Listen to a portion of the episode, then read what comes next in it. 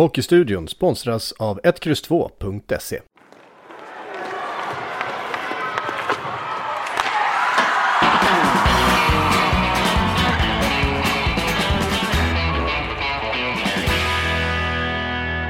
Då hälsar jag välkommen till ytterligare ett bonusavsnitt av Hockeystudion. Och idag har jag nöjet att hälsa Brynäs sportchef Johan Alsen välkommen till programmet. Tack för det. Hur är formen? Jo, formen är väl okej. Okay. Den är väl lite dalande kanske om jag pratar personligt fysiskt plan. Uh, försöker hålla formen uppe men uh, är ändå vid god form skulle jag säga. Tränar du någonting nu för tiden eller? Ja, jag försöker få in ett eller två eller tre pass i veckan. Det, när dagarna är slut har jag märkt, när klockan är fyra, fem, då är det, om det inte är match då, då är, då är det tufft att stanna kvar och träna. Uh, jag får kämpa med det kan jag säga. Du får inte in någonting på förmiddagarna eller? Nej, det, är ju, det är ju på morgonen innan jobbet som är, är räddningen i sådana fall. Det är, det är då det går. Mm. Men det är tufft. Idag är det tisdag. Mm. Eh, hur såg din gårdag ut? Så vi ska ta dag, en dag i en sportchefs liv. Ja. Ja, men igår, kom hit. Eh, en del möten. Nu var ju, nu var ju här truppen ledig så, men en del möten. Olika folk i organisationen. Eh, så dagarna rullar på ändå. Eh, jag vet att det är ju bokslut eller match två, tre gånger i veckan. Men det händer ju mycket däremellan. Det kan man ju det är någonting jag konstaterar så nu som ny på det här jobbet att det är väldigt mycket mellan matcher, mellan träningar, mycket som ska hanteras, mycket som ska göras. Uh, när folk står där med skridskorna och pucken släpps då är det, det är mycket som har gjorts. Vad kan det vara för typ av, av grejer? Som... Nej men det är allt egentligen. Det ska finnas eh, mat, det ska finnas eh, utrustning, det ska finnas folk som gör saker, det ska vara en planering för framtiden. Eh, så det är egentligen högt och brett. Liksom. Men ligger det också på ditt bord? Liksom, att göra typ av matbokningar och, och, den typen av grejer? Ja, delvis, eh, men vi är ju ett, vi är ett team liksom, runt sporten och vi är ju vi är x antal personer men vi gör ju saker ihop. Vi har inte mycket stuprör egentligen utan vi är en organisation som gör sportorganisationer, vi gör mycket tillsammans det är du då, du delar ju jobbet kan vi säga med, med, med Erika Gram då. Eh, hur ser uppdelningen ut där? Nej men vi, som jag sa, vi försöker göra mycket tillsammans. Eh, av naturliga skäl hamnar vi lite mer mot herrtrupp och lite mer rekrytering. Men vi vill, vi vill ändå eh, göra det ihop. Alltså vi gör, jag skulle vilja säga att vi bondar otroligt bra. Eh, jag hoppas hon säger samma sak, jag tror hon säger samma sak. Eh, men vi har, vi har funnit varandra så och eh, man kan väl lägga till där Håkan Svedman, eh, ledarskapet han kommer in med till oss Eh, och den bakgrunden han har, som kanske inte vi har. Eh, jag tycker att det har blivit ett jäkligt starkt team där, måste jag säga. Eh, det känns som att vi kompletterar varandra bra och även om vi är från, från sporten och rätt nya så, så tycker vi att vi har infallsvinklar som är bra. Men med hans in, ingång här i den här klubben så får vi också en, ett ledarskap och en dignitet som vi kanske inte har en bakgrund hos, eller med.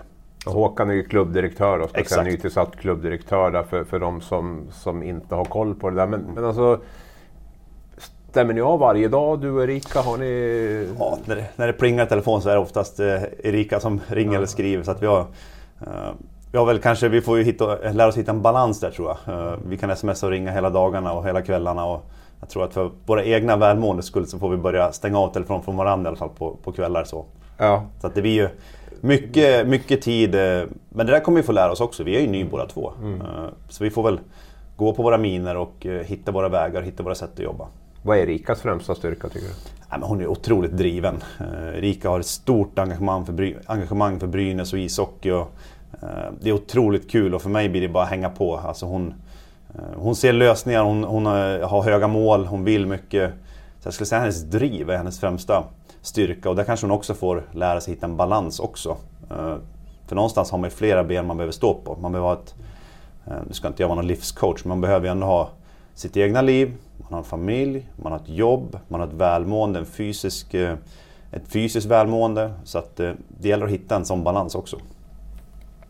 Sen finns ju också Josef Boumedienne med i bilden på ett eller annat sätt. Ja. Eh, kom in som tränare förra året och i kvalet då var även med och, och byggde delar av, av det här laget som vi ser nu. Hur, hur stor, del, stor roll har han? Nej, men Josef var ju med under hela sommaren och hösten. Eh, sen hoppade han av och hoppade in i, eller hoppade av.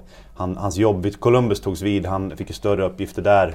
Men eh, jag tror de flesta ser och vet att Josef är brynäsare för alltid. Mm. Eh, jag tror att han han insåg inte hur, hur, hur starkt eh, connected han skulle bli till den här klubben. Han, Uh, han följer oss uh, varenda match och jag vet att han, han kommer vara brynäsare för alltid. Men något formellt uppdrag har han inte så från, från höstas. Men däremot har han varit med och byggt den här truppen och följer, säger jag då naturligtvis, med intresse.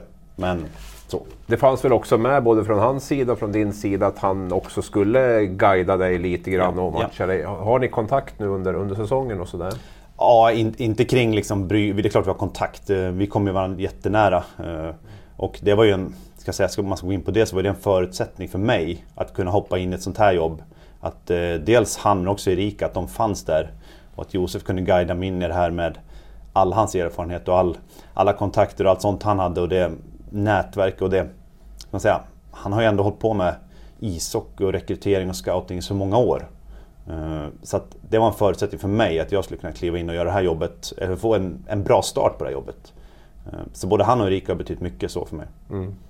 Men det är inte så att du smsar Josef och frågar ska vi värva den här spelaren eller ska vi inte? Nej men nog, nog, nog eh, dra efter tips, absolut. Eh, och han är, han är behjälplig. Eh, mm. Men något formellt med klubben har han ju inte utan det är mer mm. att han vill oss väl. Och är väldigt intresserad av hur det, hur det går och, och hur, det, hur, det, hur resultaten är och hur spelet är. Jo men per automatik, med den, med den avslutning vi hade på förra säsongen så vart han ju mer, som jag sa, jag tror han varit mer känslomässigt engagerad än vad han hade kunnat anat. Mm. Så nu, nu när han var med och byggde truppen i somras så tror jag att han eh, omedvetet också följer det ja, men både känslomässigt och att han tycker det är kul naturligtvis. Vad har du lagt mest tid på under de här första månaderna skulle du säga? Eh, svårt att säga men någonstans har man ju funderat mycket framåt. Eh, hur vi ska göra, vad vi, vad vi vill stå för, hur vi ska bygga. Eh, men också sätta mig in i mycket. Eh, Håkan, hade ett, Håkan Svedman, klubbdirektören, som kom in hade ett bra uttryck. Han sa att han ville bli, han vill förstå innan han vill bli förstådd. Och lite grann där har väl jag fått också tagit det lugnt framåt. Även om jag själv tycker att jag har levt inom hockeyn hela livet. Så är ju det här en annan sida på det myntet. Och det är inte lika lätt som man spelar. Så någonstans har man ju fått börja med att försöka sätta sig in i allt och förstå allt. Och sen kunna bli förstådd och mm. tycka saker. För det är jäkligt lätt att ha åsikter utan insikter på något sätt. Så att eh, mycket av tiden har gått ut på att sätta mig in i allt och förstå saker. Vad är det som har överraskat dig mest eller vad har varit mest komplicerat eller vad man ska säga, eller komplext? Ja, men det, det, det jag tror man bommar lite grann, eller bommar, jag var inne lite på det tidigare. Vi kan ta en sån sak som Dima innan han kliver på isen och är, och är klar liksom för Brynäs IF. Mm. Dimitri Timashov ska vi säga. Timashov. Ja det är så mycket liksom, timmar, jobb, samtal. Eh, det är så mycket bakom. Det är liksom inte ett samtal så är det en påskrift så är det klart. Det är så himla mycket som händer innan en sån grej är klart. Och det tror jag har varit en aha för mig, att det är, det är så mycket mer jobb än vad man tror. Tidigare dök det upp en lagkompis i omklädningsrummet typ och ja, man kom, tänkte inte mer på det. Det kom en kille, han hade flugit hit och han hade pratat, mm. pratat med sportchefer och pratat med familj och tagit hit hela familjen och så var han helt plötsligt bara här tyckte mm. man. Mm. Men det är så många mer parametrar. Uh, men det gör det också ännu mer spännande och ett sätt, ska man säga. Eh, jag, har, jag har väl en bild av att man ska, eller bild, min vision, min önskan och min tro det är att alla, ska vilja, alla som kommer till Brynäs ska vilja spela i Brynäs. Och när det blir en sån lång process innan så har du ändå chansen att förklara vad Brynäs är, förklara vad vi står för, förklara vad vi vill. Eh, och jag inbillar mig att i en sån process så blir det, ska man säga, du får chansen att förklara vad, vilka vi är och att de får någon, någon extra, ska man säga, någon extra känsla i magen för Brynäs också. Att de vill hit mer än bara, ska man säga, bara för att komma och hämta pengar. Mm. för jag trodde, jag ska inte säga att jag trodde eller visste, men man hade en bild av att det var en kort förhandling, klart. Match. Men så är det inte. Och det, det kan jag nästan uppskatta att det är så. Nu har du inte varit involverad i så många värvningar, men, men eh, pratar du mycket med de spelare som du ändå varit involverad i? Ja. Har, har, du pratat mycket med dem innan? Ja, ja. För mig är det otroligt viktigt. Jag vet inte eh, om det är en utopi, men jag har en vision av det jag var inne på. Jag vill att när vi ställer laget på isen så ska det vara ett lag som förstår vad Brynäs står för. Eh, man är inte här för att man ska ha massa. Jag, ska, jag kommer till Brynäs för att jag ska ha min istid, jag ska ha powerplay, jag ska ha det i ena landet. Jag, vill, jag har en bild och vision av att man ställer sig på isen för att man vill vara i Brynäs. Man vill ge saker till Brynäs. Man var en del av det här. Eh, någonstans har jag funderat på, man pratar mycket organisation när man säger eh, vad man ska stå för, var, varför man gör saker, vad man gör och hur man gör. Då har jag en bild så här att man, när man spelar i Brynäs så gör man det eh, dels för traditionen, historien, man förstår vad klubben, vad stor den är. Jag som, för mig som lever i stan så är det lätt att förstå och se. Men då har man ju också en bild av att de ska förstå vad de representerar och att det ska kittla i magen. Och sen gemenskapen, vara med i det här. Eh, och sen hur man gör, ja men man lyssnar på mycket och man är beredd att göra vad som helst för det här laget, den här gruppen, den här föreningen. Ja, och sen vad, vad vi ska göra, det hade kunnat vara fotboll. Det hade kunnat vara volleyboll. Men att det här innan, eh, jag vet inte om det här blir luddigt nu. Men om man skulle jämföra med en organisation så, så tycker jag att det här innan är viktigt. Det är otroligt viktigt. Och i min värld så är det det som kommer ta oss framåt. Liksom. Du har ju en, en, en, bild av det här som, som, som spelare. Mm. Eh, du har ju fått många lagkamrater under de här sex sista åren du var i Brynäs. Du var ju där en mm. sväng för också. Alltså, mm. Kan du känna att, du pratar väldigt varmt om det här nu, kan du mm. känna att det har varit någonting som kanske inte alla har förstått som har kommit hit och blivit dina lagkamrater? Nej, det, det, ska vi inte säga. Och vi har ju alltid haft turen att vi har haft mycket brynäsare. Alltså, det finns mycket Brynäs-spelare. Det är också någonting man slås av sen när man, man sitter på andra sidan. Mm. Det finns så mycket Brynäs-spelare ute i världen. Folk som har gått genom den här organisationen. Eh, så vi har väl ändå haft turen att vi har haft mycket folk som har varit härifrån och förstått. Eh, så jag vill inte säga att det inte har varit så, men för mig kommer det vara viktigt att det blir så framåt. Kan det förstärkas ytterligare? Ja, absolut. Mm.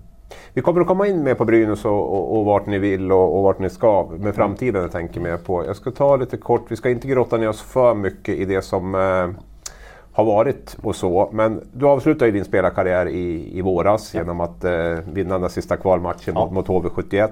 Samtidigt som det var en av de mest turbulenta SHL-säsongerna som en svensk mm. klubb har gått igenom. Eh, hur var egentligen den säsongen och vilka lärdomar har ni som förening dragit av den?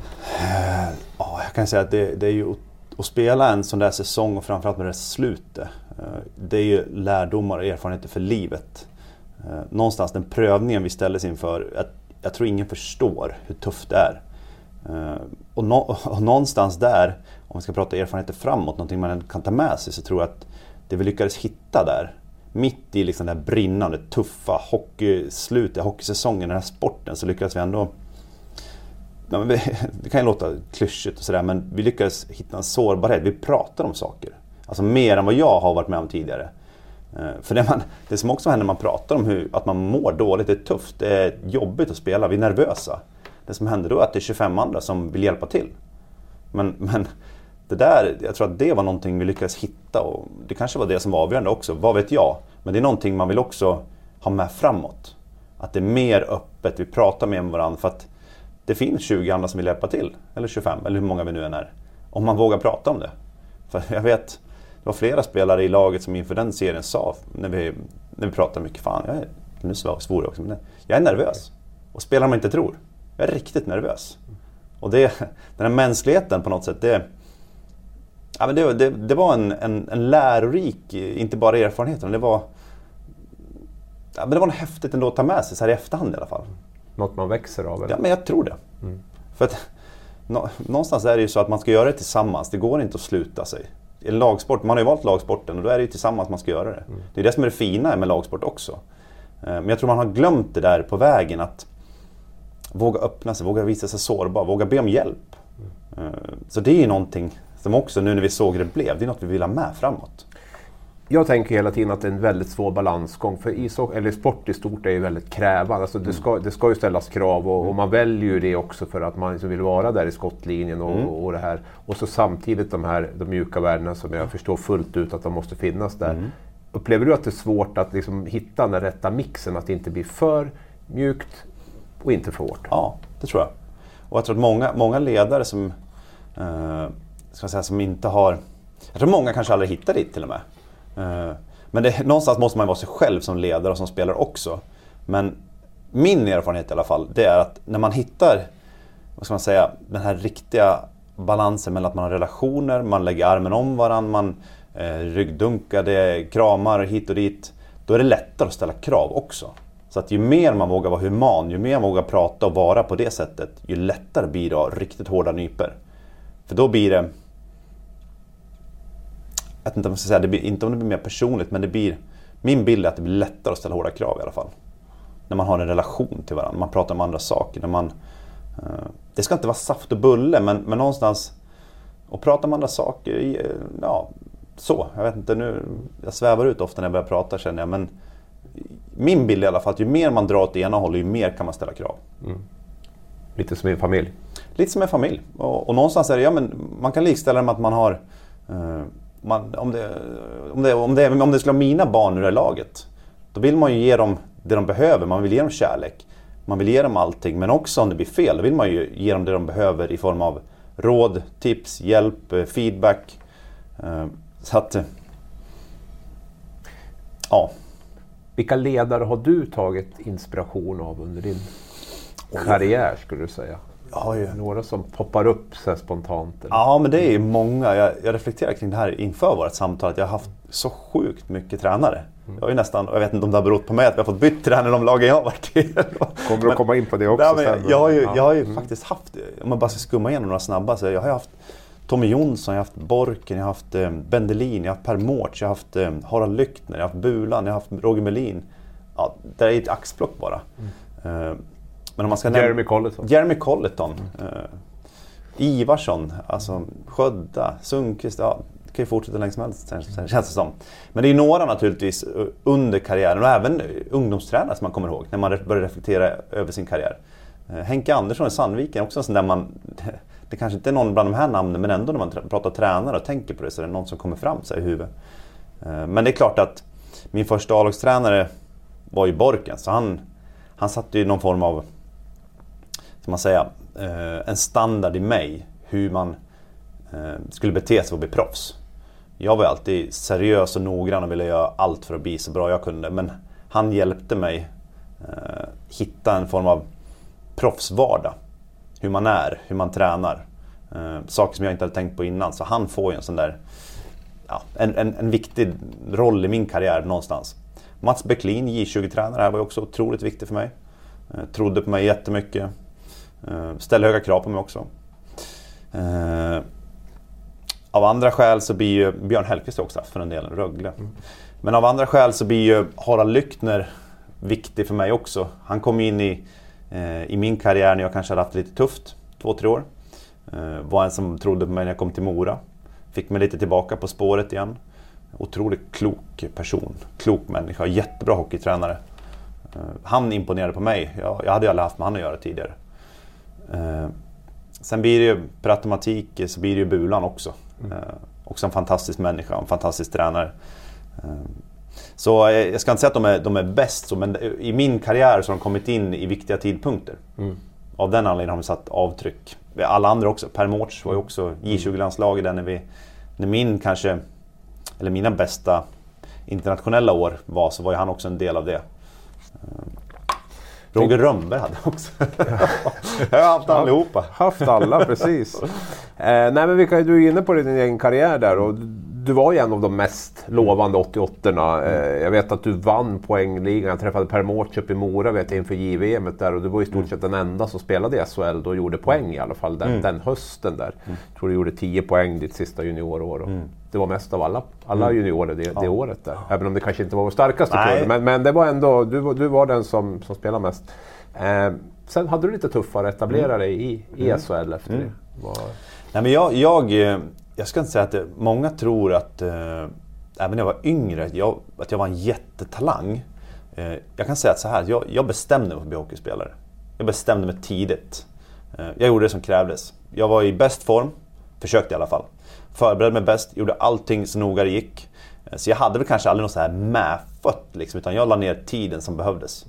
Eh, så därför vart jag bra eh, också. Jag säger det. Jag är ärlig och säger Jag tycker jag blev bra. Men det som saknades för mig för att bli det här, ta det sista steget, det var ju farten lite grann. Jag hade ju inte den här riktiga tempoväxlingen. Eh, och då när man kom upp på högsta nivån, när det saknades, man var ytterforward, så vart det lite svårare att fortsätta producera. Eh, men därifrån fick jag också hitta en väg. Jag ska inte berömma mig själv för mycket, men jag är hyfsat smart. Så jag tycker ändå att jag hittade en ett sätt att passa in. För vill jag spela i SHL så förstod jag också vad jag behövde göra. Mm. Förstod hur jag behövde, hur jag behövde spela. Eh, och eftersom jag hade spelat powerplay hela min karriär egentligen fram till elitåren så, eh, så förstod jag ändå hur man spelar boxplay till exempel. Så att eh, någonstans så valde jag en, ett sätt att spela för att jag ville spela i Brynäs. Mm. I SHL. Mm. Eh, annars hade man kunnat fortsätta i Allsvenskan och, och fortsatt på det, man, ja, men på det sättet man kunde klara av att spela på där. Men på SHL-nivå så behövde jag anpassa mig för jag hade inte den sista lilla farten. Tempoväxlingen säger jag. Pappa är ju Per-Erik Pekkalsen, mm. då, mm. legendarisk målvaktstränare, känd för sina lite annorlunda träningsmetoder men också rätt hård kravbild mm. på, på sina målvakter och sådär. Mm. Eh, hur var han som, som pappa? När du kom upp och spelade? Ja, men, jättebra. Jag har reflekterat, nu känns man är 100 år, men man har hunnit reflektera mycket det här senaste halvåret över ja, men karriären och uppväxten eftersom hockey har ju varit mitt liv. Sen jag var tre år har jag bara varit hockey. Och hela mitt vuxna liv har jag nästan varit i Brynäs. Så jag, men eh, tillbaks till han och, och, jag har haft en otroligt fin eh, uppväxt. Alltså, mamma och pappa har fått bra värderingar. Eh, lugnt, eh, fått vara barn, fått, eh, ja, men fått med mig att man ska göra rätt för sig. Eh, lita på folk, tro det bästa. Eh, så jag, ska, jag har ju aldrig haft han som målvaktstränare så, men, men som pappa har, har både han och mamma, nu har inte mamma varit pappa, men som mamma och pappa har mina föräldrar gett mig otroligt bra förutsättningar i livet. Han kan ju vara ganska rak i sin kommunikation till målvakterna. Ja. Var det likadant med dig när du... Ja men det var det. Ja. det, var det. Tydlighet, ärlighet eh, och någonstans är ju ärlighet och tydlighet det är ju att vara lojal också. Mm. Gjorde, man... gjorde, du något dåligt fick du ja, höra det? Ja absolut. Men mm. mamma och pappa var också bra och berättade hur stolt de var över den. Mm. Kom man hem från en match och det var, vi kanske inte vann eller man var inte jättebra, men de berättade att de var stolt. Det, det är jag glad för idag. Ja. Eh, du valde att flytta då från Brynäs till Rögle, jag tror bara en säsong där och sen vidare till Leksand och då mm. var vi på Hockeyallsvenskan nivå. Och sen till Mora då. Och, eh, där möttes ju din, din och Jeremy Colletons mm. vägar då. Mm. Eh, först som spelare. Eh, jag vet inte, spelade han, var det den säsongen han var tvungen att sluta som din första säsong i, ja, i Mora? Det var faktiskt så här, i, våra vägar möttes i Rögle. Ja, redan där, stämmer. Ja, och då var vi rumskamrater. Så vi bodde upp på resorna och spelade kort i, i bussen. Och, jag lurade av han många vinster där. Nej, men så när vi i, i Mora sen uh, letade en, en form av härförare, en ledare i laget, en första center. Så räckte jag pannan och sa att jag tror att jag, tror att jag har en perfekt till oss riktig ledartyp, en center som är bra att teka. Eh, och då lyssnade Peter Hermansson i Mora på, han var nyfiken på vad det var för kille. Så då sa han, titta på den här och så får ni göra er egen bedömning. Eh, så sen kom han dit eh, efter många om och men. Men han avslutade inte säsongen på det sättet vi trodde att han skulle. Nej, det vart ju en tidig hjärnskakning på ja. honom och istället så tog han över tränarrollen i, ja. i januari. Ja. Det är också, apropå tränare, nu glömde jag kanske han, men, men det var ju speciellt eh, för han och mig. Eh, vi som var nära kompisar och så hoppar man in som tränare. Men han eh, var faktiskt en sån och är den personen som klarar av det. Jag kan säga att det är inte många som klarar av det. Hoppa som dels tidigare lagkamrat men också vissa som man har känt under flera år. Och helt plötsligt är man ledare och chef i vardagen. Varje sekund, varje minut. Det, det kräver en person och det kräver det krävdes Jeremy, tror jag. Ja, det var ju inte direkt så att han favoriserade dig när han eh, gjorde Nej. sin första fulla säsong eh, Nej. efter där. Utan Nej. det var ju, du fick mindre speltid och ja. gjorde mindre poäng, spelade ja. mindre offensiva situationer och så. Ja. Och det var ju lite kanske på grund av att jag opererade i korsbandet. Så jag var ju sen in på säsongen, hade ju lång väg att gå. Men fick inga fördelar. Det var ingen som fick några fördelar för att man kände någon. Hade man varit borta eller varit, varit sämre, varit skadad, du fick inte hoppa in i första bara för att, bara för att du kände någon eller för att det hade varit så förut. Han var ärlig och rak och det var väl det som tog han till NHL också. Är han den här perfekta mixen tycker du mellan det här och, och vara tydlig med vad som gäller men samtidigt ha, bry sig om sina, sina spelare? Perfekt, han är bra på det. Mm. Eh, ingen är väl perfekt men han är väl en av de som är liksom bra på det tycker jag. Sen nu, nu är det många år sedan vi har jobbat ihop eller så men då var han det. Jag följde din karriär lite på distans då och kände mm. väl kanske att oj, nu spelar jag inte speciellt mycket i Mora. Det kanske börjar liksom att, gå ut för det här. Eh, då hörde Brynäs av sig. Mm. I SHL, en mm. nivå högre. Där. Ja. Blev du förvånad eller? Eh, man hade väl haft lite kontakter under åren där med ett par klubbar. Men det var ju naturligtvis Brynäs man ville spela i. Så att det väl klart, förvånad och glad, ja kanske. Eh, å andra sidan tyckte väl jag att de säsongerna jag hade varit i Mora tyckte att det hade varit jag tyckte ändå att jag bevisat att jag klarade av det någonstans. Eh, sen förstod väl jag också att den roll jag hade i Mora var ingen roll jag skulle få här. Då var det kanske därför man vågade plocka in mig också. Och för året innan du kom till Brynäs hade du gjort väldigt mycket poäng i, Mora. Precis, Ja. och, då, och då kanske man såg, okej, Johan ska spela i den här rollen i den här kedjan. Och då kanske det inte varit sån, sån stor grej egentligen. För jag kom ju inte hit för att göra 40 poäng eller att man kom som någon poängliga vinnare allsvenskan och spela i första. Utan jag kom in för att eh, ja, men lite mer allround eller lite mer eh, okej på mycket. Inte extremt bra på någonting. Och då fanns det ändå ett användning, en användning för mig. Och då kommer du till Brynäs då, som styrs av Stefan Bengtzén och Thomas Bula Berglund är, Ja. är, tränare där. Eh, säsongen efter du kom så spelade ni SM-final. Eh, magisk SM-final mot Ja. HV71.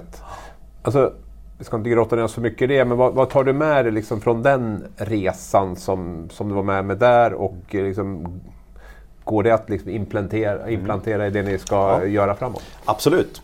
Eh, det jag upplevde i alla fall. Eh, det här är absolut inte facit eller någonting, det är min bild.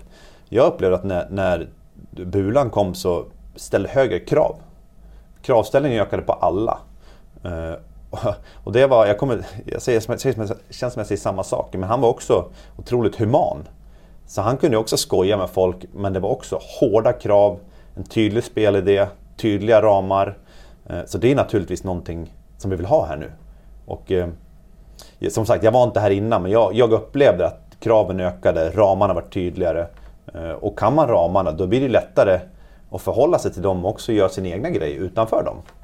När det sitter i ryggmärgen. Så att naturligtvis är det någonting som, som jag också tror på framåt här. Så där har du återigen den där mixen mellan krav och... Ja, ja. På vilket sätt kunde han då vara den här... Hur kunde Thomas Bulan Berglund vara... På vilket sätt kunde han vara den här humana? Nej men om, om, om någon satt i bastun, han kunde komma in i bastun och var en helt vanlig människa. Han, han satt inte på någon pedestal. Han eh, kunde prata om hur det var med familjen, hur det var med vovven. Eh, det var liksom ingen big deal. Och å andra sidan, han var inte långsint heller. Eh, man kunde få en riktig avhyvling under en match. Dagen efter var det borta. Eh, och så var det en ny dag, nya tag. Eh, men jag upplevde han väldigt vanlig och human. Eh, jag tror att folk har bilden av att det bara är en skrikig, eh, dålig förlorare. Men jag tycker Bulan är en fantastisk person. Eh, och tränare också då, naturligtvis. Det har han bevisat många gånger.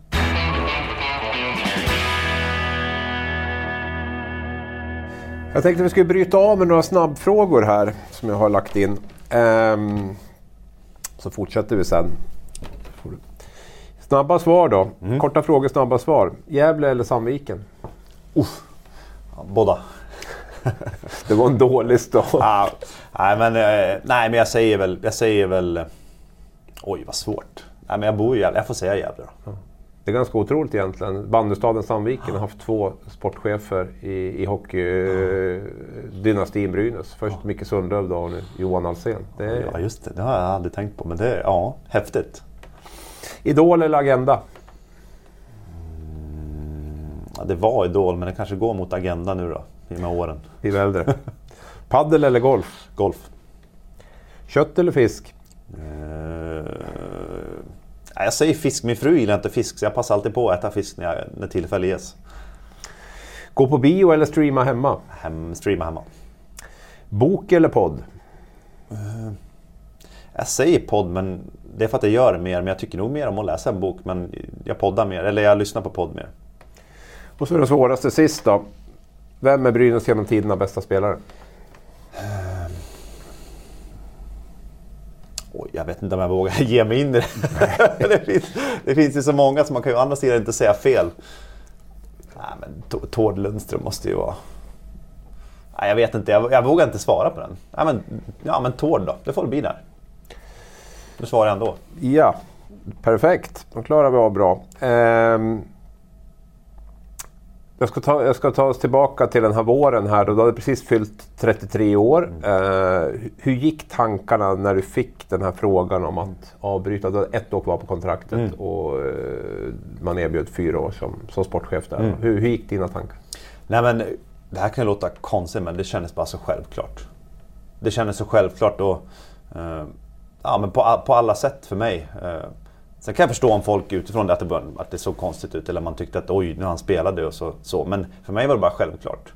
Ja, du har ju berättat i en intervju att eh, det var en process som hade pågått under en, Ja. en, en lång tid. Ja. Eller lång tid, men alltså, En tid. när och hur började den?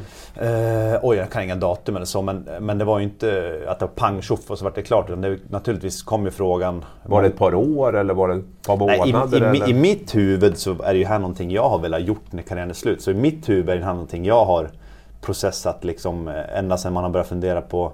För det gör man, man börjar fundera på vad man ska göra efter karriären. Eh, jag i alla fall gjorde det. Så i mitt huvud så hade den här processen fortgått länge. Eh, sen kommer en fråga, en, en, fråga på riktigt och då vart jag glad naturligtvis. Så egentligen även om svaret var ja, så gick det några veckor, det gick en månad. Det, alltså det tog ett tag innan man tyckte att det här... Jag vet inte om det gick en månad, men det gick en tid. Så att det kändes ändå självklart till slut. Hur gick tankarna runt det här om att börja på liksom högsta nationella nivå? Då? Mm. Var det någonting du funderade på att det kanske skulle vara bättre att, att eh, oj, börja ett par trapphål ner? Att det var någonting som du övervägde eller så? Eller? Nej, eh, så tänkte jag inte alls. Jag tänkte, som jag sa med Josef och Erika som fanns här, så kändes det som att eh, bästa möjliga start på, på den här karriären, den här klubben. Eh, jag, jag, jag tycker att det jag kommer in med till den konstellationen då, Eh, att det passade. Eh, jag tycker att jag kommer med ett inifrån och ut perspektiv. Jag kommer med ett spelarperspektiv. Eh, Jag får Erika med mig som har varit i klubben på den här sidan också. Även om hon har spelat så har hon varit på den där sidan av myntet. Och eh, vi får en kickstart med Josef. Så för mig var det nästan som en dröm eh, att komma in i den eh, konstellationen, den situationen, hur konstigt det nu kan låta. Så att, eh, det känns självklart. Och, och ingen den här, den här liksom att gå då från att vara en i omklädningsrummet till att bli spelarnas chef. Mm. Hur, hur, hur tänkte du runt det? Ja, men det är en bra fråga. Jag pratade faktiskt med Jeremy om det. Eh, Men vi, eh, när vi pratar så landar man också i att gå till tränare när du bestämmer i vardagen. Det, det är någonting annat. För då blir du synad. Eh, Varenda ord du säger, varenda mening du säger. Vilka pratar du med, vilka pratar du inte med? Hur matchar du? Då blir du synad i vardagen. Eh, I min roll nu så är det inte riktigt på samma sätt. Även om det blir ett eller två skarpa samtal per år eller lite oftare. Men, men det blir inte riktigt på samma sätt. Eh, och jag... Svårt att prata om sig själv men jag bedömer att jag inte har några problem med det. Eh, så länge det finns fakta, det finns grundliga orsaker till beslut så har inte jag några problem med det. Hur många skarpa samtal har du haft hittills? Nej men något har det varit. Eh, Sen är det ju så också att det kommer kontrakt som går ut. Vissa ska förlängas, vissa kommer inte förlängas. Eh, Så då kommer det ju saker när det sätts på sin spets. Eh, Men jag upplever ändå att, att rollen som tränare vore svårare. Vad kan ett sånt skarpt samtal handla om då? Nej men då kan det vara ett, ett samtal när det handlar om kanske inte en förlängning. Och, och låt oss säga att spelaren tycker att det är helt fel. Eh, Då blir det ju skarpt och då gäller det att kunna underbygga sina resonemang, eh, förklara sitt beslut, att det är på ett sakligt och att det sker på rätt grunder. Men om man tänker på de här skarpa samtalen som har varit nått här under hösten. Då, vad, kan, Är det att man inte jobbar tillräckligt hårt på isen? Eller Nej, något, man, sånt, något sånt är det inte. Då, när jag säger så i dagsläget så är det väl kanske mer att man pratar om någon förlängning. Liksom. Ja, Att det är så man, för det är ju en stor påverkan på en spelares och människans liv. En familjs liv. Hur känner du att du vill gå till en process då när man antingen förlänger eller väljer att gå skilda vägar? Hur, hur, hur vill du förmedla det till, eh, till spelare? Nej men när man förlänger, jag återkommer till då att eh, det är vissa agenter, eller agenter, man, jag är ju ny i det här så jag, jag kanske uttrycker mig på, på, i fel ordning till, till många. Men jag vill ju att eh, jag vill att spelaren ska spela i Brynäs. Och när någon, nu det här kan ju vara förlängning eller rekrytering, men när någon ringer mig och säger att du, är du intresserad av den här spelaren? Säger att, eh, är han intresserad av att spela Brynäs? Nej, det beror på. Så jag, ja men då är vi inte intresserade. Först vill jag höra att jag vill spela kvar i Brynäs. Jag älskar Brynäs, eller älskar Brynäs, jag, jag tycker om Brynäs. Jag, jag tycker om det vi står för, jag tycker om det vi gör, jag tror på det här. Okej, då tar vi resten. Då tar vi förutsättningarna. Är inte det jävligt dålig förhandlingstaktik från spelarens sida att att säga det då? Nej men eh, för mig är det grunden i allt. För mig tror jag, jag tror annars hade det inte blivit bra ändå. Eh, Eller annars hade det inte blivit så bra det kan bli. Och slutar med att man bara är här eh, för en peng, eh, då kommer man bara jobba för pengarna. Eh, Men när man är här för gruppen, för Brynäs, då kommer man ge blod, svett och tår- tårar och jobba för varandra. Då kommer man spela för, jag sa det efter, efter matcherna mot HV, där, då kommer man spela för kocken. Då kommer man spela från, på kansli. Då kommer man spela för tränaren, då kommer man spela för laget. Och det mervärde, det, det vill jag ha både i rekrytering och förlängningar. Så att, eh, du sa det i ett sånt samtal vid förlängning. Mm. Då är det så det ska börja. Mm. Men det kan ju också vara svaret där, ja han vill spela i Brynäs och spela bra marknadsmässig lön också. Ja, men då tar vi förutsättningarna efter. Mm. Men grunden att han först säger att han vill spela Grunden där, är varför vill du spela, varför vill du spela här? Mm. Ja, det är för att jag tror på det vi gör, jag tror på det vi står för. Eh, jag vill verkligen, verkligen vara med på det här. Och då kan vi prata förutsättningar. Hur mycket av det här liksom, får du skriva under kontrakt? Eller sköter klubbdirektören det? det klubbdirektören ska alltid skriva på. Ja. ja. Men det är du som formulerar kontrakt och så? Eller? Det, det finns ju i, SHL så finns det ju ett kollektivavtal så det, det, är inte så mycket som går att eh, komma runt utan det är vad det är. Man får fylla i på raderna där med, med, med ja, men det, är, ja, men det är ju ytterst lite, ja, men det är ytterst lite för SHL-spelarna har ju väldigt bra. Det är ett väldigt eh, tydligt eh, kollektivavtal som alla har att förhålla sig till. Så det är ju det är vad det är för de flesta. De har det väldigt bra med alla olika förutsättningar. Du har, du har universitetsstudier va? Ja, håller på. Du håller på också? Ja. ja. Pluggade du lite under karriären ja, också? Ja. ja. På distans? Ja. ja. Och det är, om vi ska komma in på det så det, det finns ju otroliga möjligheter. Det tror jag många spelare skulle behöva se över för att det, dels så är det inte så himla tidskrävande och det finns jättebra möjligheter. Eh, min bild är i alla fall att för mig gick det bättre att spela när man också gjorde något som stimulerade den andra sidan av en. Och hur många år ungefär höll du på? Nej, men det har ju varit, två åren eller? Ja, ungefär så. Ja. Ja. Och vad, vad var inriktningen? Nej, men då har det varit företagsekonomi, redovisning, organisation, ledarskap. Eh, lite sånt. Och det var en del i den här processen som du har pratat om kanske? Att du ja. ville jobba med, ja. med den typen av ja. grejer i, i, i som sportchef och så? Du kände att du behövde det? Absolut. Eh, måste ta det också där, alltså, det var ju en väldigt turbulent vår. Eh, det blev ett styrelsebyte i, i Brynäs på årsmötet under mm. sommaren där. Då hade du precis skrivit på kontraktet där. Eh, nya ordförande Magnus, eller Kangas då, uttryckte ju tvivel då, rätt ut om du var rätt man på rätt plats. Hur, hur var det? Nej, det, var, ja, det var ingenting jag såg eh, så. Alltså jag, jag följer ju väldigt lite egentligen. Eh, för jag tror att det här bruset runt om eh, jag ska säga, det, det, det, är ingenting jag följer på det sättet. Det enda jag kan säga det är väl att från... Men du fick ju frågor i tidningar och sådär som, som hörde ja, av sig. Du har ju fått frågan i intervjuer och så. Absolut, men det enda, det enda jag kan säga det är väl egentligen att jag och Magnus, han, han ringde mig direkt efter. Jag kan säga att vi har haft en jättebra relation sedan dag ett. Så det är, min bild av det är att det, vi har en jättebra relation och har haft sedan den dagen. Så att det, det är väl enda svar jag kan ge egentligen på den. Mm det har ju varit snack om en general manager i Brynäs också, någon som ska ha det övergripande ansvaret. Och, ja, egentligen ovanför dig och, och Erika då kan man mm. säga. Är det något som behövs? Jag vet inte, det får du fråga de som har uh, utformat vad den ska göra. Jag, jag, jag har inte riktigt varit med i de diskussionerna så att, uh, jag har väl ingen bra svar på det mer än att jag tycker att jag och Erika och Håkan är ett jättebra team och jag tycker vi kompletterar varandra bra. Och Håkan, som jag sa, han har ju en erfarenhet och en historia och en bakgrund som vi inte är i närheten av. Men han har de sakerna vi saknar och vi kanske har de sakerna han saknar. Så att, eh, jag kan väl säga att i dagsläget så är vi ett starkt team, det måste jag säga. Du känner inte det behovet av att ni skulle behöva vara en till? Liksom, jag, för den delen. jag vill inte liksom ge mig in i den diskussionen Nej. för de som har utformat en sån, en sån roll, de får förklara vad, i sådana fall vad de tycker. Och, eh, som sagt, jag kan bara beskriva... Men du känner inte att du, drunk, att du drunknar i jobb liksom, på det sättet? Att det skulle behövas liksom, inte uppåt kanske i alla fall. Nej, det är, det är mycket jobb men jag tycker vi är många. Eh, jag, jag glömde säga ett, ett, gäng också när jag pratar om, om organisationen, vad vi gör och sådär. Man, man slås av det också, mycket duktiga människor finns på Brynäs kansli. Mm. Du har Kerstin som har jobbat här i massvis med år som har ja, men hur mycket erfarenhet som helst. Vi har Johanna Bjerkén, eh, du har Pertan. Alltså det finns så mycket kompetent och bra folk. Så man, man tror ofta att en sportchef låser in sig på sitt rum och sköter sig själv. Men det finns så mycket bra folk runt om så att jag, jag är ödmjuk inför att jag kan inte allt, men jag har många jag kan fråga. Hur mycket tid lägger du på A-laget i procent? Hur, hur mycket av, av, din tid går åt till, till A-laget? Jättesvårt, men det, det blir ju mycket naturligtvis. Mm. Det blir jättemycket. Eh, så att, eh, men det går tid åt allt och man, man vill 70-80 procent? Ja, jättesvårt att säga. Ja. Du har inte riktigt hittat någon... Nej, det här är ju någonting, återigen tillbaks till hitta Eh, balansen. Man, nu ger man verkligen allt av sig själv. Eh, men det gäller att hitta en balans i, i livet och jobb och, och, familj och allt sånt där. Det man i första hand förknippar med en sportchef, eller det som är bland supportrar och även vi journalister och sånt där, det är ju, det är ju värvningar. Mm. hela hösten egentligen har ju folk skrikit eller velat haft värvningar. De som mm. har sympati för Brynäs vill, mm. vill ju ha värvningar och mm. lite nya spelare. Så hur, hur ser du på det där och hur svårt är det liksom att stå emot det där trycket om det nu inte finns rätt spelare att plocka in?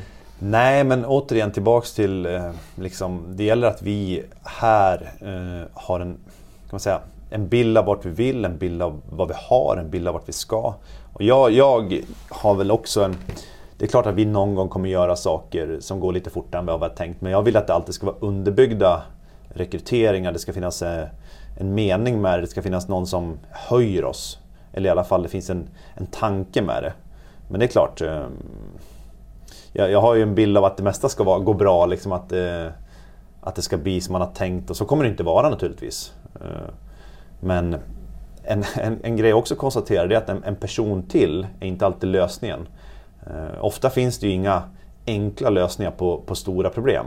Eh, som, som exempelvis om, om vi har problem med målskytte så är det inte alltid en kanske rightare som skjuter hårt i krysset. Det kanske inte är det som kommer göra att vi gör mer mål. Eh, så jag tror inte på att det alltid finns enkla lösningar på, på saker som är eller på svåra problematiker. Så.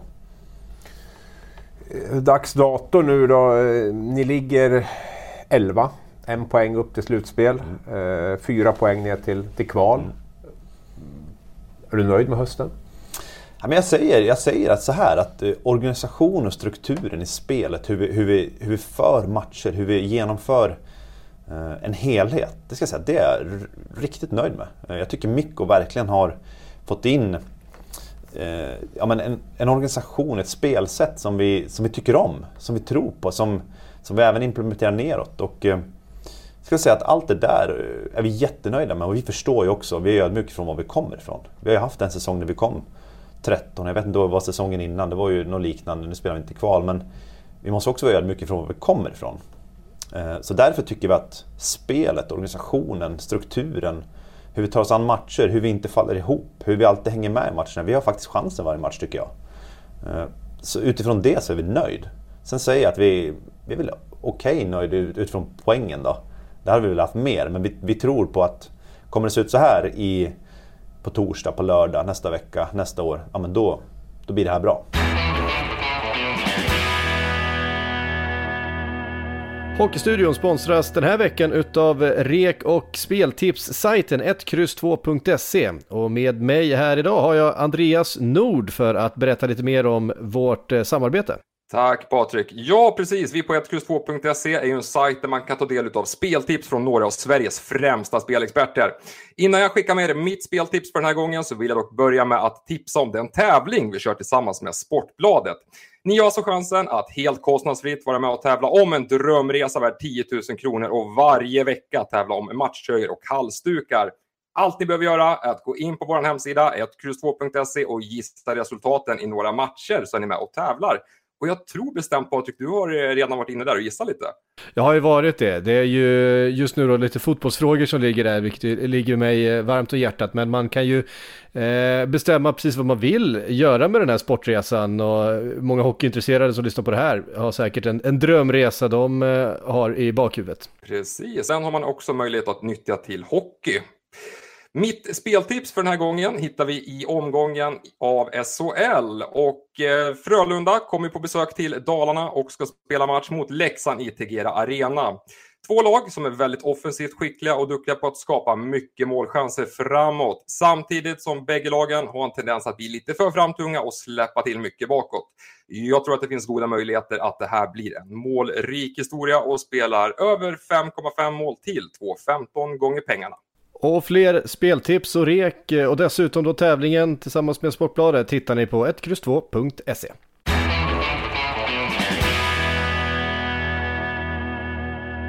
Nu är det här färskvara då. Eh, jag vet, tisdagen den 7 december tror jag idag. Mm. Eh, jag vet ju att ni har varit på jakt. Ni har släppt John Nyberg till Linköping. Ni har en backplats öppen där. Eh, ni har även eh, öppnat för att släppa Viktor Andrén den dagen ni hittar en målvakt. Vad, eh, vad ligger status nu så att säga när det gäller nya spelare? Vi har väl inte öppnat så. Eh, det jag kan säga däremot, vi har väl inte öppnat för att någon ska få lämna eller någon, eller liksom, vi har väl aldrig bestämt någonting. Det kan man inte säga, varken med en målvakt, back eller forward. Men däremot vi jobbar varje dag för att eh, göra det här laget bättre.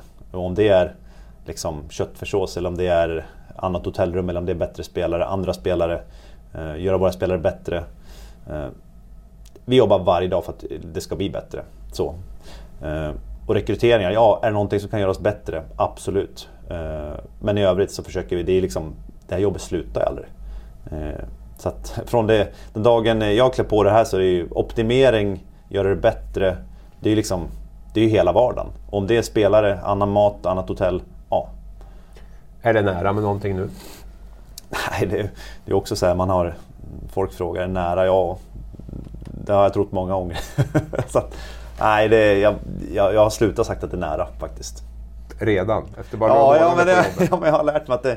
Fan, det eller fan, nu får jag svär mycket. Men på den här korta stunden så har man lärt sig att det, det är så många olika parametrar och det är så mycket som händer och det är så många inblandade. Så att eh, först något är påskrivet så är det inte nära. Men Ni gick ut på hemsidan för ett tag sedan. Styrelsen sa att det skulle skjutas till lite mer pengar. Så att det finns i alla fall pengar att, att värva för. Du har... Det finns ett utrymme att agera om det dyker upp någonting som, som vi tycker hjälper oss. Mm. Hur stort är det utrymmet? Ja, det, inget jag kommenterar så. Och Timashov var delvis eh, finansierad med Ja. fansens värvning där. Jajamän. Så där har ni inte behövt lagt så mycket från, från klubbkassan i alla fall. Då. Nej, och där är vi, ju- där är vi nöjda.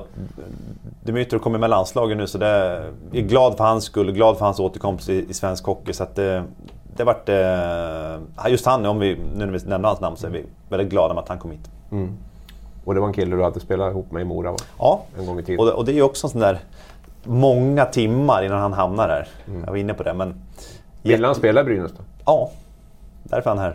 Det är därför han är här. Eh, Men om vi stannar där, för jag tänker så här att då, om jag tittar från ett utifrån perspektiv som följer liksom svensk hockey stort så upplever ju inte jag, att, med tanke på den bak, de senaste åren, att Brynäs är något första alternativ för, för varken på juniorsidan eller på, på seniorsidan. Eh, Dam är annorlunda. Eh, hur ska, nu behöver ju inte du hålla med mig i det, men, men hur ska ni liksom bli attraktiva och, och att folk vill hit för någonting mer? För jag kan ju mer uppleva att Brynäs kanske har överbetalat spelare för att komma hit snarare än att det har varit det du pratade om. Hur, hur ska ni nå dit, att bli attraktiv igen?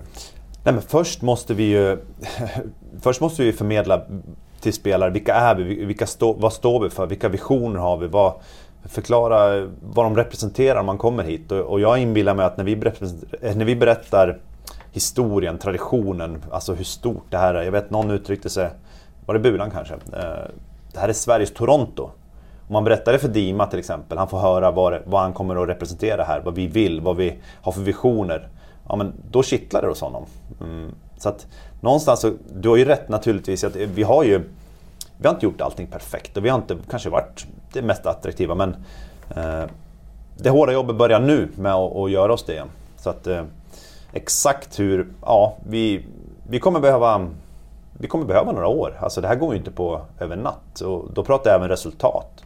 Vi kommer behöva något år för att det här ska sätta sig. För att, eh, eh, vi spelade kval i fjol. Eh, vi tycker, eh, även om man tittar på hela juniorverksamheten, hela föreningen, vi behöver eh, tid också. Men däremot så kommer vi höja kraven. Vi kommer höja kraven på alla organisationer, ledare, spelare. Eh, Så att över tid så, så kommer vi komma dit. Jag känner att det är två saker kanske som, som lockar spelare. Det, det ena är ju utveckling, att man som ung blir bättre spelare. Det andra är ju resultat, att man får vara med och, eller chans att vara med och, och, och vinna någonting. Det här landar ju lite grann i den sportsliga kvaliteten på något sätt. Ja. Hur, hur höjer man den då, förutom krav? Vad har ni för tankar runt, runt det? Nej, vad tänker du då? Att vi ska nå bättre resultat eller mer sportsliga? Ledarsidan, Ja. eh, faciliteter, alltså den typen av grejer. Mö- Möjligheter att bli, eh, träna bra och kunna bli bättre. Nej, men det, här är, det här är någonting vi tittar på naturligtvis. Och som jag sa, vi, vi, vi ser över allting, hela organisationen, faciliteter. Eh, och det är också som så att alla delar, vi, vi, vi tycker inte att som man säger, det ena är inte på bekostnad av det andra utan vi tror att allting tillför. Kan bara ta en sån sak som restauranger. Jag menar, har vi en fullsatt restaurang, folk trivs där, det är bra mat. Ja, men det, det, det bidrar ju till att vi kan skapa bättre förutsättningar i hela organisationen. Kan skapa bättre faciliteter. Så vi, vi ser över allt. Eh, nu känner jag att jag svävade ut igen lite grann. Men, men någonstans så Naturligtvis, höja kraven, bättre förutsättningar, bättre faciliteter. Ledarsidan är jätteviktig och därför så är ju Eh, Mikko är ju vi är otroligt glada att vi har med oss. Eh, för mig är det operativa som sker nere där det är internationell högklass. Eh, och det kanske inte är någon överraskning för han är ju en, en internationellt erkänt bra tränare. Så vi är otroligt glada att ha han här, inte bara för hans som säga, erfarenheter men också för den han är och det han står för. Eh, om man ska knyta an till det jag sa innan, det här humana ledarskapet, det här kram och, jag vet inte om Gunnar som var här i slutet av förra säsongen uttryckte kram och krav. Att kunna, vara, kunna ha den där balansen. Eh, och det har, alltså han har någonting extra. Jag, jag tycker att det, det, känns så jäkla bra att han är med oss. Jag tror att han är rätt man att leda Brynäs in i framtiden. Eh, så på tal om ledarskap så tror jag att han, han kommer sätta ett avtryck som vad som kommer krävas neråt också, åt sidan. Eh, så att det, jag tror att ledarskapet kommer bli viktigt och det han står för kommer vara ledstjärna framåt. Har du börjat prata om förlängningen med Mikko? Eh, nej, det vill jag väl inte eh, uttala som så men, men eh, vi tycker om Mikko jättemycket. Ni har haft lite diskussioner i alla fall? Nej, men, eh, men någonstans är det väl som så att det har bytts mycket folk på ledande platser på ledarpositioner. Så, och, vi tror att kontinuitet av bra människor på rätt platser, det kommer att vara viktigt. och så även på här sidan. Mm. Hur, hur, hur attraherar man riktigt bra ledare på juniorsidan? Eh, ja, men vi, vill ju, alltså vi vill ju bli ledande inom utvecklingen i svensk hockey igen. Vi vill ju vara med och leda den utvecklingen. Och vi tror att, eller vi vill ju att det ska vara prestigejobb. Få jobba i våra juniorser, det ska vara prestigejobb. Eh, så någonstans så vill ju vi, vi vill starta en resa tillbaks där vi var ledande. Nu ska man inte förringa någonting vi gör, för det, det ska man ha klart för sig att Brynäs eh, man brukar säga att det sitter i väggarna, men det kanske sitter i människorna mer. Eh, och mycket av, av folket som är där har ju varit där i 20 år. Det, faktiskt kommer, det kommer fortfarande fram en Theo Lindstein som kanske är ja, Europas mest spännande back just nu. Om man tänker eh, de yngre junioråren så. Det kommer en Samuel Ersson. Det kommer en, nu ska jag inte bomma någon här bara för att... men det kommer bröderna Bokvist, det kommer Viktor Söderström. Det är liksom, även om vi tycker att vi kan göra mycket saker bättre, så är det saker som görs bra. Så vi ska också se till att göra det ännu bättre eh, men som sagt, vi ska bli ledande på juniorsidan igen. Och inom hela sporten, vi vill leda utvecklingen. Hur intresserad och nyfiken är du på vad andra klubbar gör? Jättenyfiken. Eh, du tänker på, framförallt kanske på de som är framgångsrika då, ska jag väl lägga till. Ja, men, Eller, nej, men ja. jättenyfiken. Och, och eh, samma sak som för många år sedan var nog folk och tittade på Brynäs, hur Brynäs gjorde. Samma sak behöver vi göra nu. Ta in influenser. Vilka som är bra, vilka lyckas, vad gör de, varför gör de si, varför gör de så? Det kan ju också göra att man kommer fram till att det vi gör, ja men det är rätt. Eller det vi, det vi inte gör, det borde vi göra. Så jag tror absolut eh, omvärldsanalyser och ha koll på vad andra konkurrenter, de som lyckas, gör, jätteviktigt. Vad har du för uppfattning om hur den har varit under de senaste tio eh, åren? vad de andra har gjort? Nej, mera hur, Brynäs, hur nyfikna har Brynäs varit på... på... Nej, det är svårt att säga. Jag har ju varit spelare och varit inne i bubblan men... Ja, nej, jag har ingen riktig uppfattning. Men min, min bild är att jag och vi framåt behöver vara nyfikna. Vi behöver, ja, vi behöver lära de bästa. Eh, så. Hur involverad är du i, i, i, spelsättet, hur ni, hur ni ska spela och så? Är det något som Mikko eh, sköter till stora delar? Eller hur? Natur, naturligtvis kommer Mikko in med, med ett sätt att spela på. Eh, det vi andra däremot gör, vi vill ju sätta en röd tråd i föreningen. Vi vill sätta ett, ett sätt att vara, ett sätt att spela på. Och det behöver inte alltid vara åka höger eller vänster. Men aktioner, intentioner. Vår bild över tid är, det är att man ska kunna gå på en, en Brynäs-match och känna igen, ja men det här, det här är Brynäs. Om det är U16, J18, J20 eller herrlag eller damlag, det ska kvitta. Utan vi vill ha eh, en form av, jag vet inte vad jag ska kalla det, många säger identitet, ID, röd tråd, whatever. Eh, vi ska ha ett sätt, ett sätt att vara, ett sätt att uppträda eh, som vi tror är framgångsrikt, någonting vi tror på. Eh, då blir det också lättare att implementera en träning. Okej, okay, vad behövs för att genomföra det här, det här spelsättet, de här intentionerna, aktionerna? Behöver, behövs det mer benstyrka? Behövs det mer teknikträning? Vad kommer behövas? Då blir det lättare att kunna applicera men, rätt träning och ge dem förutsättningarna att vara bra. Och ge oss själva förutsättningar att lyckas. Eh, så att eh, Mikkos spelsätt naturligtvis, och där försöker vi nu bygga vidare neråt och, och, åt alla lag egentligen. Så. Är det viktigt tycker du med en klubbstyrd spelfilosofi på, på, på sikt om man säger så? Att, att, ja. ni, att ni, eh, vet vad ni ska stå för? Ja, men någonstans är det ju som så att vi, vi spelar på ett sätt eh, som vi tror är framgångsrikt. Vi, vi, man väljer ett spelsätt, ett, ett ID, eh, utefter vad vi tror att det kommer vara det som kommer göra oss vinnande. Och då naturligtvis så ska ju alla eh, fasas in i det sakta men säkert. Om man pratar eh, Ser man U16 eller på den åldern, då kanske det är vissa saker som man börjar med. Kommer man upp i J18, ja men då är det andra saker man lägger till. J20, ja men nu, nu, nu är man väldigt nära. Och även på dam liksom. Ska det vara, för nerifrån kanske det blir lite bredare, lite luddigare, mindre saker man lär sig. Men ju högre upp man kommer så ska man vara färdig. Eh, och det är inte bara för att vi vill att alla ska se likadana ut, utan det är för att vi vill ge dem förutsättningar att lyckas.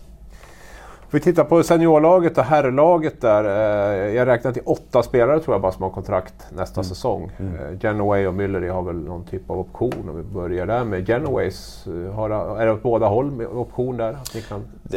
Jag vill väl egentligen stanna med att det finns option. Jag vill inte liksom prata om detaljer i någons avtal så, men att det finns en option är ju, är ju officiellt. Mm. Så att, det finns optioner på båda de två.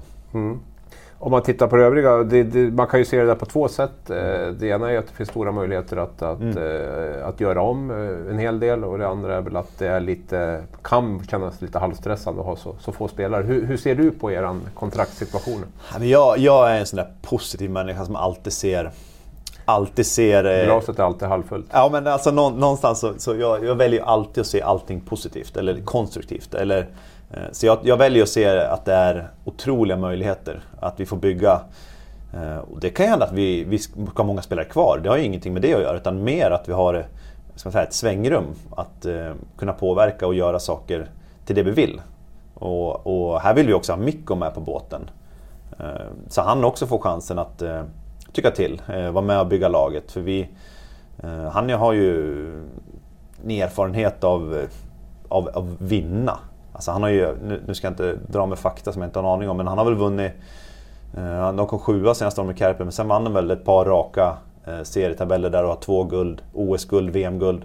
Så här vill vi naturligtvis att han ska få med också vilka parametrar, vilka saker han tycker saknas. Vad han behöver addera för att han ska ha ett lag han tycker är vinnande eller kan vinna.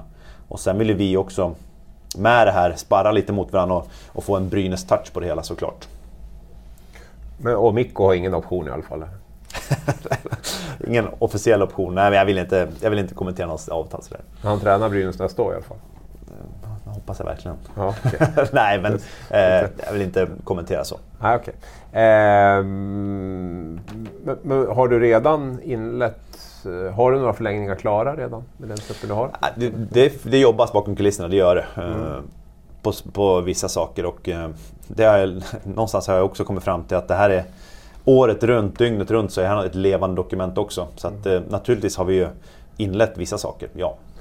Jag har räknat till sju olika tränare sedan 2017 då, eh, och fem sportchefer, eller sportsligt ansvariga då om vi räknar in Bengtzén, Dakell, Sundlöv, Josef och du då. Eh, sju tränare. Hur, hur har det liksom påverkat Brynäs? Eller hur, hur hur påverkar det den, den trupp ni har och det spel ni har, har haft och så där med, med den rulliansen?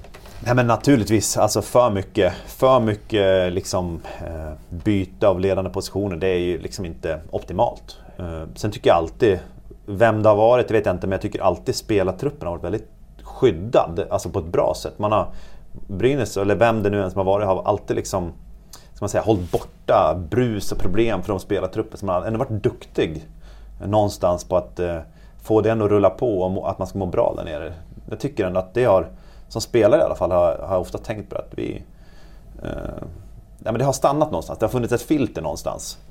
Eh, men, men, sagt... men, du har ju varit med, det är ju sex av de här tränarna, av de här sju har ju du varit med och, ja. och haft. Och jag kan väl tänka mig som en vanlig arbetsplats som man har liksom över en chef per år som, som mm. kommer in och har idéer och sen försvinner mm. nästa. Att det, det måste ju komplicera eh, möjligheten att, att, att eh, ja, bygga det, något. Nej, men absolut, och framförallt om, om det kommer in folk med väldigt olika idéer. Mm, för det vilket du har gjort till ja, viss del. det har det gjort till viss del.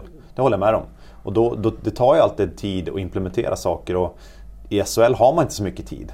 För att det är Ja men du vet ju själv, du följer mycket och det är ju det är så små marginaler i matcherna. Från botten till toppen så är det inte mycket som skiljer. Så att, eh, naturligtvis har inte det varit optimalt men det är också en färskvara resultat. Eh, man vill ju uppnå någonting och gör man inte det så behöver man korrigera någonting. Och, eh, resultaten har inte varit bra senaste åren.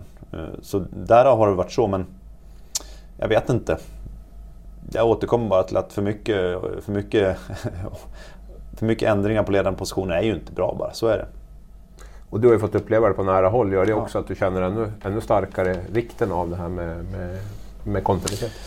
Ja, och jag tror, jag tror alla som har varit i, i, en vinnande organisation, jag tror det första de flesta säger det är att det har varit en kontinuitet av väldigt bra saker. Och vi har väl ända sedan nu, nu vill vi prata framåt, nu vill vi prata Mikko Manner och Brynäs framåt och sådär. Men ända sedan Bulan var här så har vi ju letat efter den här kontinuiteten. Eh, men som sagt, det känns väldigt bra att Mikko Manner är med oss och han är enligt mig och oss, det är mannen framåt för Brynäs. Vad, var befinner sig Brynäs om tre år? Nej men som jag sa, våran, våran bild är att vi ska tillbaks där vi ska, vi ska vara med och leda svensk hockey igen. Svensk, eh, ja men... Ja, nej men så. Vi ska tillbaks till, vi ska med och slåss om, om topplats. Vi ska tillbaks till, tillbaks till där vi har varit någonstans. Jag, jag bor ju själv i den här stan och, och, känner, och känner vad man har för förväntningar och krav och vad man vill med Brynäs. Och vi här inne vill ju samma sak. Men vi förstår också att det, det kommer behöva det kommer behövas eh, en del långsiktighet, en del kontinuitet. Det kommer behövas höja, ja men nu det känns som att man säger samma saker ofta här nu under den här halvtimmen, timmen. Men vi kommer behöva höja kraven på hela organisationen. Vi kommer behöva optimera. Eh, så att, eh, ja.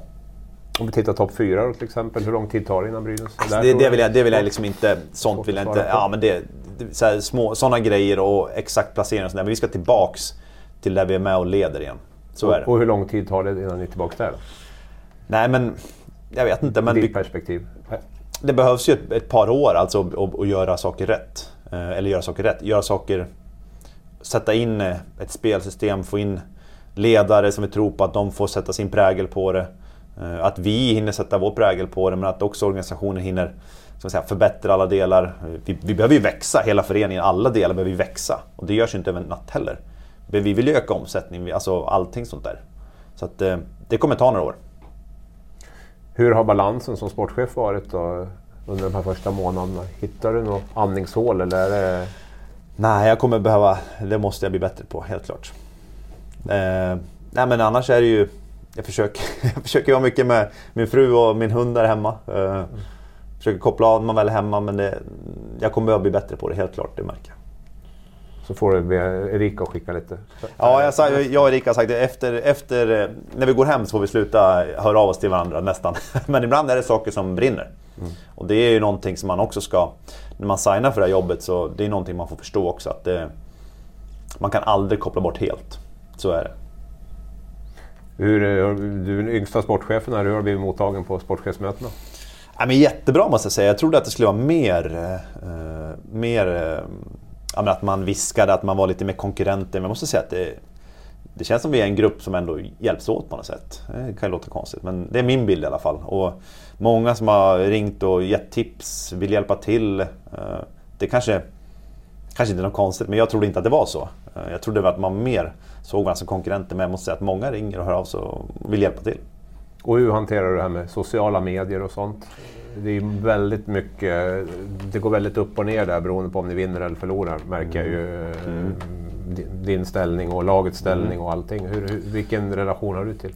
jag, jag har ju begränsat det. Eh, och jag tycker Janne Andersson sa det bra i någon podd, det kanske var med Aftonbladet, vad vet jag. Men han, han sa ju också det att ville bort allt brus runt om. Eh, för att kunna ta rätt beslut eh, som är baserat på det man faktiskt ser eh, ja, men inifrån och det man tycker är ja, menar, folket som tränare, jag, alla som är i sportorganisationen, vi vill ta beslut som är det bästa för Brynäs. Och då, det finns ju så många som tycker så mycket olika, det ska man ha klart för sig. Eh, och det är väl också tjusningen med det här, att det är så många som, eh, som har åsikter om Brynäs, som har åsikter om SHL. Det gör det ju extra kul att jobba med det här. Eh, men såklart, eller såklart ska jag inte säga, men jag har valt att begränsa det i alla fall. Eh, sen kan jag läsa saker, men jag försöker hålla det bruset borta för att jag ska kunna ta nyktra, bra beslut. Och när det är en sportslig fråga som ställs på sin spets, vem är det som har sista ordet då? För jag misstänker att ni måste ha någon. Nej, men vi, jag skulle säga att vi, är, vi vill att vi är en grupp om det. Mm. Men om ni tycker olika? Ja, så kan det vara. Nej men det har inte hänt hittills. Nej. Vi får se när den dagen kommer. Så du har inte, du, det är inte helt klart att du har den sista beslutande rätten? Där, Nej, men vi, som jag sa, vi vill inte kunna låsa in oss på ett rum och att någon gör bara som den vill. Utan vi vill att vi ska vara överens om saker och ting. Och det ska vara, det ska vara långa, i alla fall det kanske blir en, eh, det kanske är en utopi att det ska vara så, men att det ska finnas långa processer som är gjorda bakom alla beslut som tas. Det ska finnas grundliga, eh, bakom en rekrytering så vill vi att det ska finnas ett eh, ett scoutingperspektiv. Det ska finnas en, en, statistisk analys, det ska finnas en, personlig som, en person som vi har tagit referenser kring. Det ska finnas många saker som är gjorda så att om alla de här delarna stämmer överens, då hoppas jag att vi också är överens. Och med det slutar vi tycker jag. Nu är vi överens. Bra. Tack så hemskt mycket för pratstunden. Ja, tack själv. Du har lyssnat på en podcast från Aftonbladet. Ansvarig utgivare är Lena K Samuelsson.